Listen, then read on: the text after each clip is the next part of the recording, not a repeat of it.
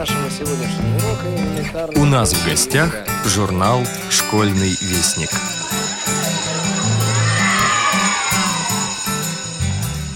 Здравствуйте, уважаемые слушатели Радио ВОЗ. У микрофона Юрий Кочетков. Лето в разгаре, а оно, как известно, маленькая жизнь. Вот мы и живем, а значит и работаем. Вышел в свет седьмой номер школьного вестника, и я вас познакомлю с его содержанием. Данный номер журнала открывается рубрикой «Неизвестная война». В очередной статье Сергей Тавлинов рассказывает о ходе Первой мировой войны в конце 1914 года. Уважаемые читатели школьного вестника и слушатели радио ВОЗ – Хочу обратить ваше внимание, что в данном номере нашего журнала две рельефно-графические иллюстрации, и они, на наш взгляд, очень важные. Это две географические карты Европы до Первой мировой войны и после Версальского мирного договора. После распада трех империй в Европе образовались новые государства – а далее наш новый автор и щиты Александр Гордеев поведает вам о жизни собачьей. Герои его серии рассказов под общим названием «Улыбка хвостом» две собаки – пес рваный и Бобик. Они иногда с юмором, иногда с грустью рассказывают нам о своей нелегкой жизни. На электронный адрес школьного вестника пришло письмо из Челябинской школы номер 127 для слабовидящих детей. Здравствуйте, уважаемые сотрудники школьного вестника. Отправляю вам рассказы, сказки и стихи наших учеников.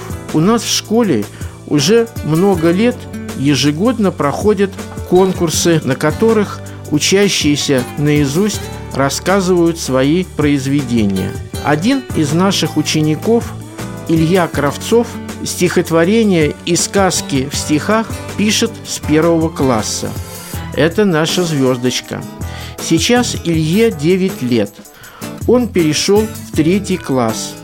Илья успешно выступает на различных фестивалях и конкурсах. С уважением, Митрохова Елена Александровна, заведующая библиотекой, педагог дополнительного образования. Проба пера публикует сегодня стихи этого юного автора. Первые стихи Веры Золотаревой в нашем журнале были опубликованы очень давно, еще в советском школьнике – когда Вера была ученицей Фрунзенской школы-интерната для слепых детей. С тех пор она частый гость на страницах школьного вестника. Сегодня Вера Дмитриевна Золотарева – автор нескольких поэтических сборников. Ее проникновенные, добрые и очень душевные стихи нравятся читателям разных поколений. Вы их найдете на поэтической волне – так же, как и стихи Бориса Поплавского. Борис Поплавский – один из самых талантливых поэтов русской эмиграции первой волны. О личности Поплавского с большой точностью сказал хорошо знавший его писатель Юрий Фельдзер. Мы не найдем аналогии ни с кем. Внутренняя биография Поплавского настолько же богата – насколько бедна яркими событиями его житейская биография. Поэзия Поплавского – свидетельство непрерывных поисков человека, незамеченного поколения русской иммиграции. Это поэзия вопросов и догадок, а не ответов и решений. В рубрике «Ас Буки Веди» поэтесса Маша Лукашкина – дарит юным читателям свои новые стихи, а писательница Ирина Антонова – новые приключения главных героев повести «Тайна гранатовых зерен». В начале очередного выпуска затейник предлагает вам раскусить заморочные закопалки. Будет интересно заняться забавой Веры Панкратовой. Она предлагает проинспектировать свои знания популярных песен и романсов. Особое место в программе занимает обширная информация от Веры Селиховой о яблоках. Весьма емкая и полезная информация. Завершает выпуск старый друг кроссворд. Конечно же, традиционные рубрики журнала на черных и белых полях библиотечка музыканта на своих местах. Вы их без труда найдете. На сегодня и все. До новых встреч в эфире. С вами был главный редактор журнала «Школьный вестник» Юрий Кочетков. Александр Гордеев. Улыбка хвостом. Знакомство. Во дворе перед зеленой шелестящей березой встретились две собаки. «Ну что, братан, давай знакомиться», — сказал первый, очень суровый пес, с длинной взъерошенной шерстью. «Давай», — робко согласился другой, маленький, с умными глазами. «Меня зовут Бобик». Трудно сказать, к какой масти относился Бобик. Его хвост был белым, а все остальное наполовину белое, наполовину черное. Даже умная мордочка была такой. «Бобик?» — усмехнулся взъерошенный пес. «Ну и кличка. Сам, что ли, придумал?» «Как это сам?» — удивился Бобик. «Хозяева назвали». «Да, туговато у людей с фантазией. Одни шарики да бобики кругом». «А тебя как зовут?» — несмело поинтересовался Бобик. «О, у меня кличка особенная. Меня зовут Пес Драный». «Да уж», — смущенно проговорил Бобик. «И заметь, что так я назвал себя сам», — гордо продолжал взъерошенный пес. «Как это возможно?» — изумился Бобик. «Впервые встречаю собаку, которая назвала себя сама». «Это потому, что я невероятно самостоятельный». «И как же вам это удалось, уважаемый Драный?» «Нет, ты не понял меня», — терпеливо поправил собеседник. «Меня зовут не Драный, а Пес Драный. Пес — это все равно, что пэр или сэр. Этот титул я ношу как признание своей исключительной самостоятельности». «Хорошо», — согласился Бобик. «Но, может быть, вы все-таки ответите, как вам удалось назвать себя самого?» О, тогда я был еще совсем молод, в сущности, совсем щенок. Хозяин принес меня домой безымянного, а сам куда-то ушел. И тогда я со всей силой своего любопытства изучал его квартиру. И изучил ее так хорошо, что хозяин потом долго стоял на пороге, не понимая, домой ли он вернулся. Ну, и, признаюсь честно, чего уж тут скрывать, я был славно отлуплен. «Ай-яй-яй!» — сочувственно воскликнул Бобик. Потом пришла хозяйка, и они вдвоем до самой темноты наводили порядок. А когда, наконец, все прибрали и сели отдохнуть, хозяин подобрел. Он сел в свое кресло и, помешивая чай ложечкой, сказал, «Ну что, где этот пес драный?» Я выглянул из угла. Хозяин засмеялся и добавил, «Откликаешься?» Что же, значит, так-то мы и будем тебя звать. Но ведь выходит, это хозяин назвал вас драным, простите, псом драным, заметил Бобик. «А знаешь ли ты, — ответил пес, — что клички лошадям дают только через год, когда они проявят свой характер, а я проявил его сразу. А если б не проявил, если б не натолкнул хозяина на эту мысль, то как бы он сообразил? А ведь натолкнуть на мысль, друг мой, иногда куда важнее, чем ее высказывать. Чей хозяин лучше? На другой день поутру Бобик и пес Драный продолжали знакомство. А ведь хозяин-то мог бы тебя тогда и не лупить. Снова посочувствовал Бобик. Мог бы как-то и помягче наказать. Эх... С сомнением протянул пес. Да разве ж можно что-нибудь понять без доброй трепки? А что же ты понял после той доброй трепки? Да хотя бы то, что я попал в хорошие, крепкие лапы, что мой хозяин самый лучший, самый справедливый и самый крутой. Это потому, что он тебя отлупил? Потому что справедливо отлупил, уточнил пес. Что же, он и сейчас тебя лупит? Бывает, но редко. А как иначе, если я этого заслуживаю? Но, по-моему, это бесчеловечно или бессобачно, что ли? Запутавшись, сказал Бобик. Ведь от этого звереют. Вот хорошо. Ты знаешь, какой у меня замечательный зверский характер? Я, например, когда кошку вижу, так у меня потом шерсть еще полчаса дыбом стоит. Во какой я. Да, тебе легко быть таким, подумав, согласился Бобик. А у меня хозяин уж такой мягкий, такой хороший. Так в чем же дело? Удивился пес драный. Воспитывай его, делай какие-нибудь пакости, и он тоже озвереет. Но я этого не умею. Бывает, согласился пес драный. Но ты не расстраивайся. Я научу. Дурное дело не хитрое.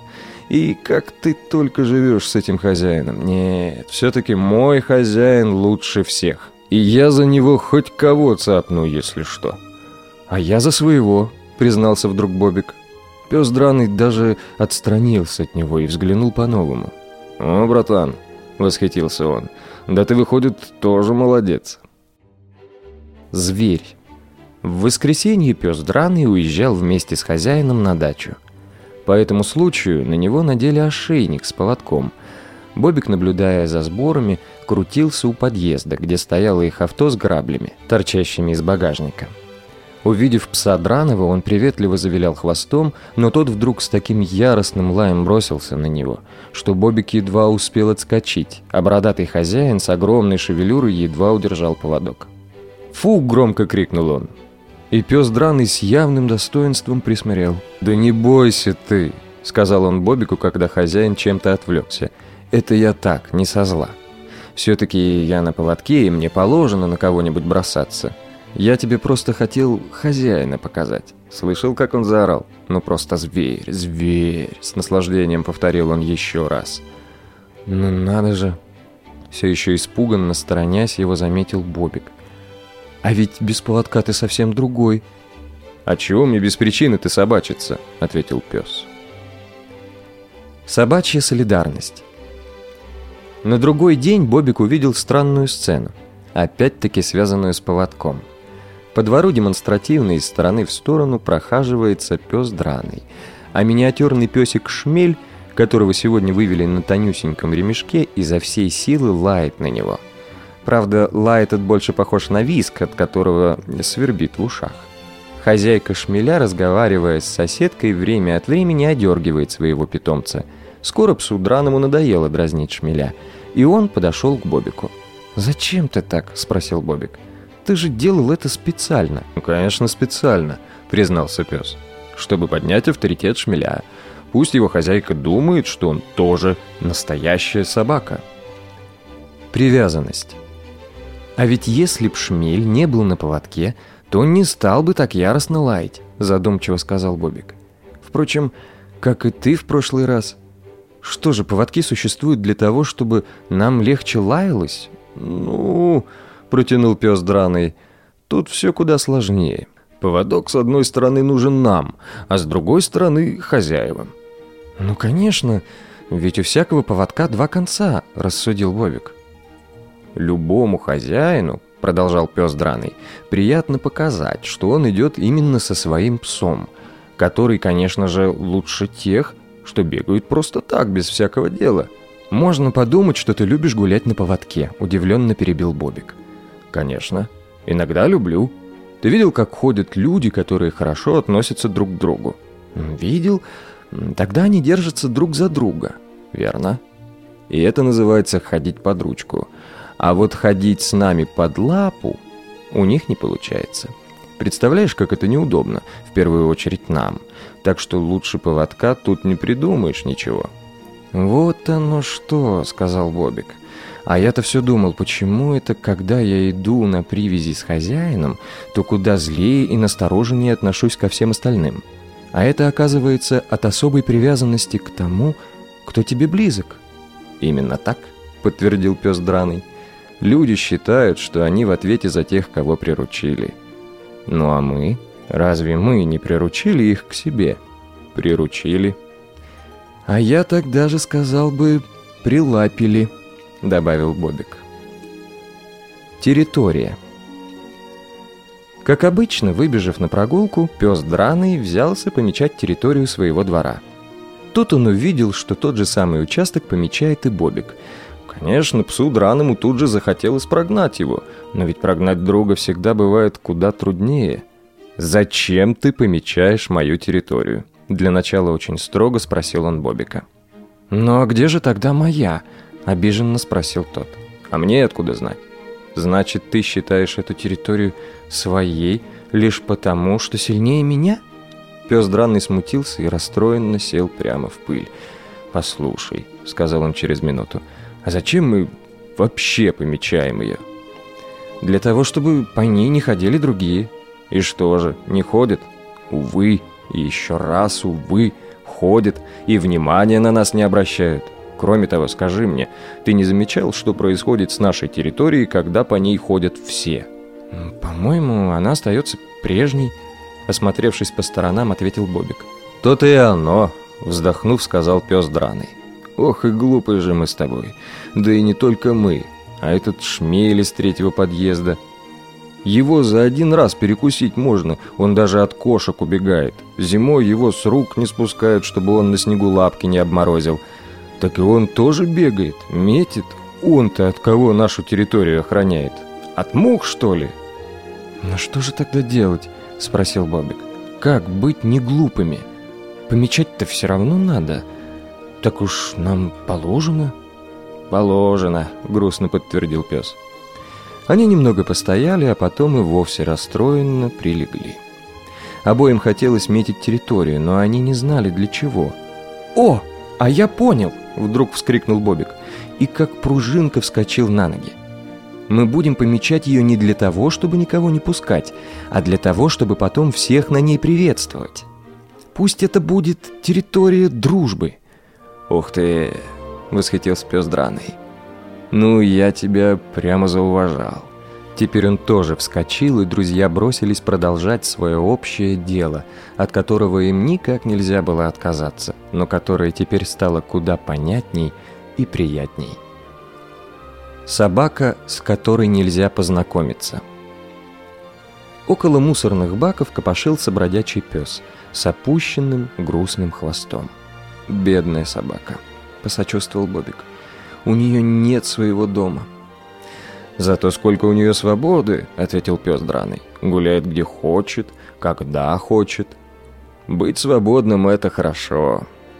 «А с другой стороны, не очень», — возражал Бобик. Хорошо, но не очень. Не будем спорить, предложил пес. Давай-ка лучше спросим у него. Они приблизились к мусорным бакам. Незнакомец заворчал, покосившись на друзей. «Не приближайтесь», — сердито добавил он к своему недружелюбному рыку. «Я первый сюда пришел». «А знаете, уважаемый, вообще-то это наш двор», — пояснил Бобик. «И все здесь наше». Но если вам нравится наш мусор, то, пожалуйста, ройтесь. Мы просто хотели познакомиться с вами. Вот меня, например, зовут Бобик. А меня, например, Пес Драный, представился Пес Драный. Незнакомец оставил свое занятие и сел. «Вообще-то, раньше меня тоже как-то звали», — сказал он. «Только я уже не помню как».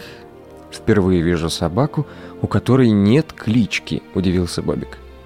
А «Зачем мне какая-то кличка?» «Чтобы тебя можно было окликать», — пояснил пес драный.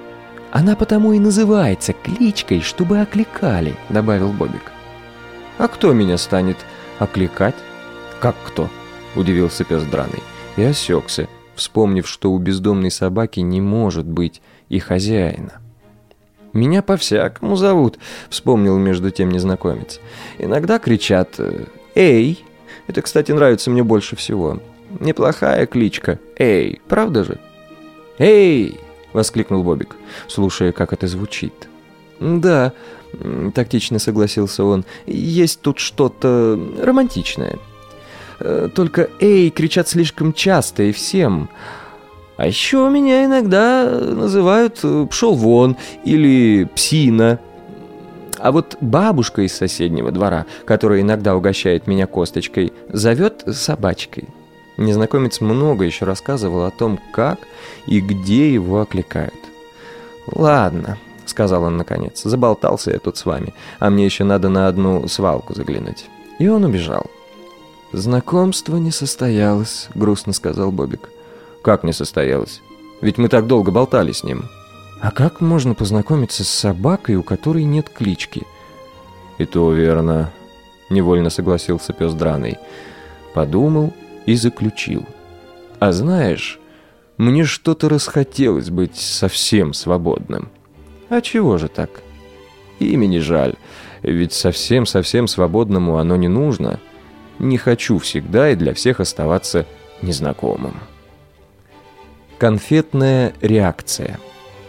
Уже сам довольный вид пса Дранова говорил о том, что подходит он с какой-то важной новостью. Так и оказалось. «Конфет вчера наелся», — сразу же похвастался он. «Ух ты!» — позавидовал Бобик. Где же ты их нашел?» «Где, где?» Глядя свысока, проговорил пес драный. «В кармане у хозяина, вот где».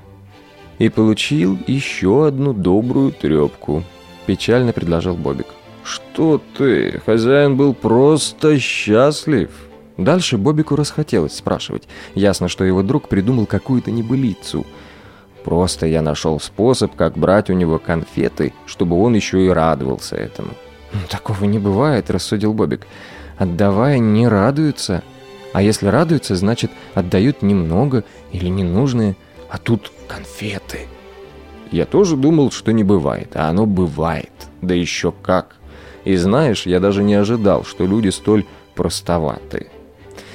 Пошли мы, значит, вчера с хозяином гулять. И чую я, что у него полный карман конфет. Они так пахли, что я слюну не успевал глотать. Привел меня хозяин на площадку, да начал руками размахивать и говорить что-то. А у меня перед глазами одни конфеты.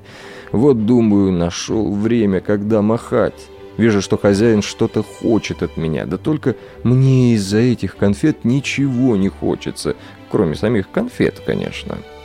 Я как стал перед ним, так и стою, ничего не соображаю. А он все машет и машет, машет и машет. И тогда я взял и сел – Просто так, от огорчения. А он, представляешь, обрадовался этому. Тут же достал конфетину и засунул ее прямо в мою пасть. «Не может быть!» — воскликнул Бобик. «Впервые вижу собаку, которой конфеты запихивают прямо в пасть». «Точно, прямо в пасть. Вот сюда». Я от растерянности даже живнуть ее не успел. Она сама в меня упала. А хозяин снова машет, да еще и улыбается. И тогда я думаю, ага, так вот на что ты ловишься. Надо снова удачно сесть. Но когда? Долго я ловил момент, чтобы уж сесть так без ошибки. Сам знаешь, конфет захочешь, еще не то поймешь. Так вот, оказывается, эту его конфетную реакцию можно вызвать тем, чтобы опуститься на хвост тогда, когда он скажет сидеть и сделает определенный жест. А можно и проще – сесть от одного слова или жеста. Странно, что люди дают конфеты практически ни за что. Более того, потом я изучил и другие способы. Можно не только садиться, но и ложиться, и гавкать, и на задние лапы вставать, но только в нужный момент. И на все эти пустяки у них реакция одна – давать конфеты. Как тебе такое открытие? Вот если бы всем собакам рассказать. Бобик слушал это как сказку, открыв пасть, из которой текли слюнки. «Даю тебе самый присладкий совет», — воодушевленно сказал пес Драный. «Проделай все это со своим хозяином». «Так он у меня ничего такого не говорит и руками никак не машет». «Жаль», — посочувствовал пес. «Значит, твоего так просто не подловишь». В следующий раз они встретились спустя несколько дней — потому что гулять их выпускали в разное время. «Ну и что?» – тут же спросил Бобик. «Все так же ешь свои конфеты?» «Ем, но куда меньше», – ответил пес. «Что же, хозяин раскусил твою хитрость?» «Ничуть», – сказал пес драный. Просто эти конфеты у меня уже вот где сидят. А хозяин умный, он это понял. Дает, но не всякий раз. Да и в конфетах ли дело. Сесть, лечь или гавкнуть я могу и без них.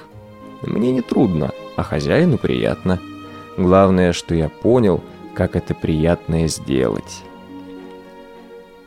Великий пес Набегавшись, собаки лежали под березой во дворе. Тут из подъезда вышла женщина и прямо с рук опустила на землю шмеля. «Мелкотня», — заметил пес драный и даже отвернулся, переложив голову с одного уха на другое. «Что толку от таких собак? Лает, будто мяукает.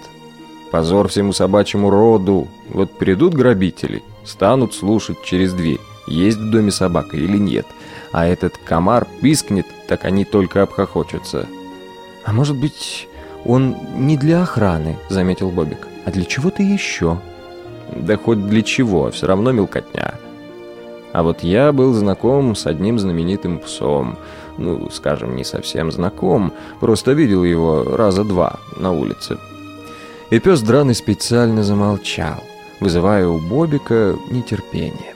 «Ну и что же этот пес?» — спросил тот. «Чем он знаменит?»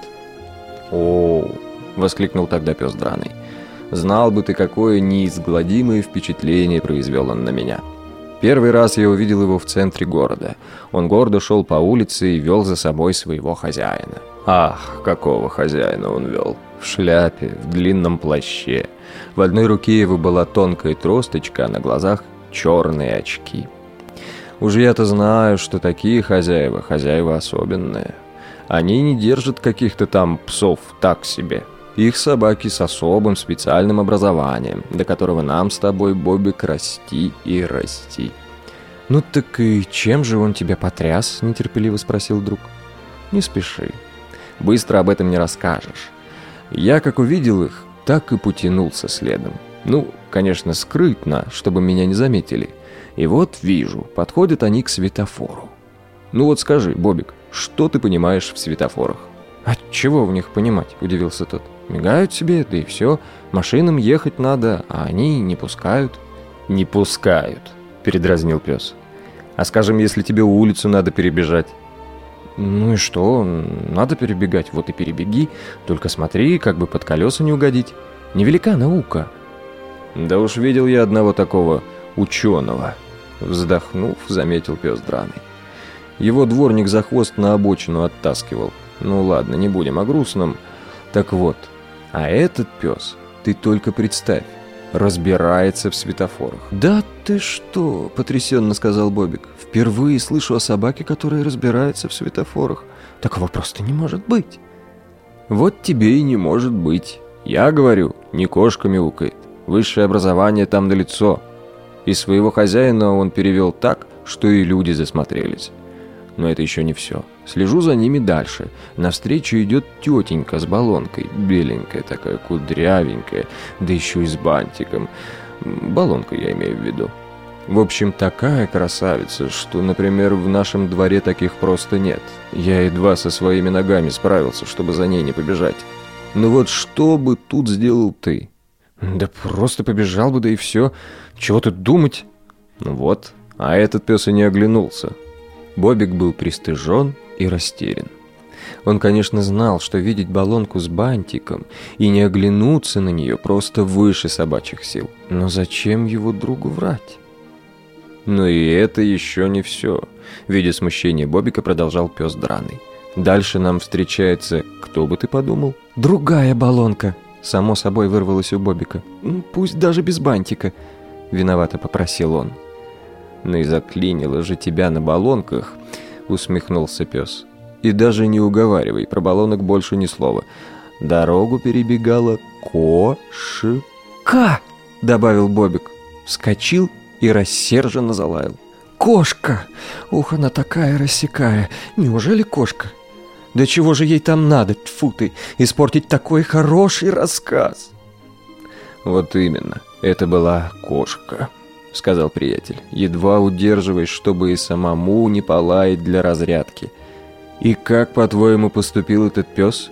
«Да, конечно же, он просто взял и перекусил ее пополам!» Воскликнул Бобик и снова теперь уже ликующе залаял. «Спокойно». Переждав его пустой восторг, сказал пес драный.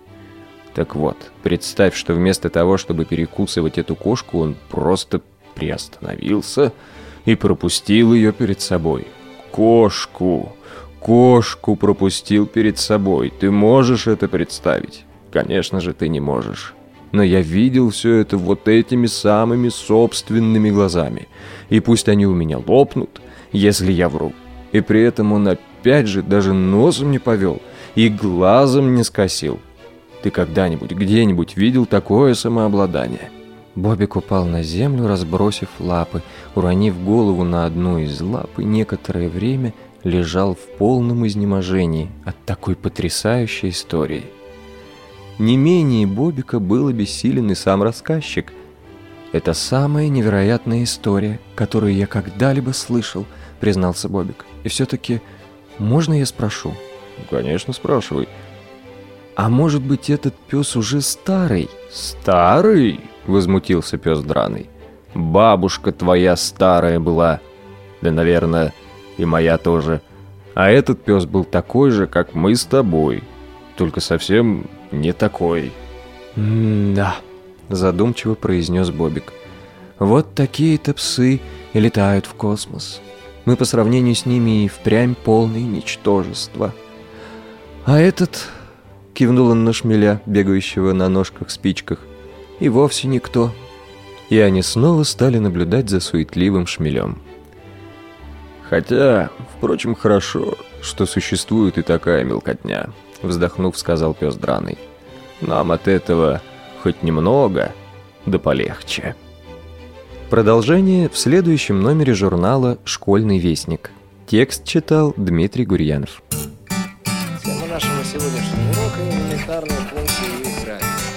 Откройте учебники.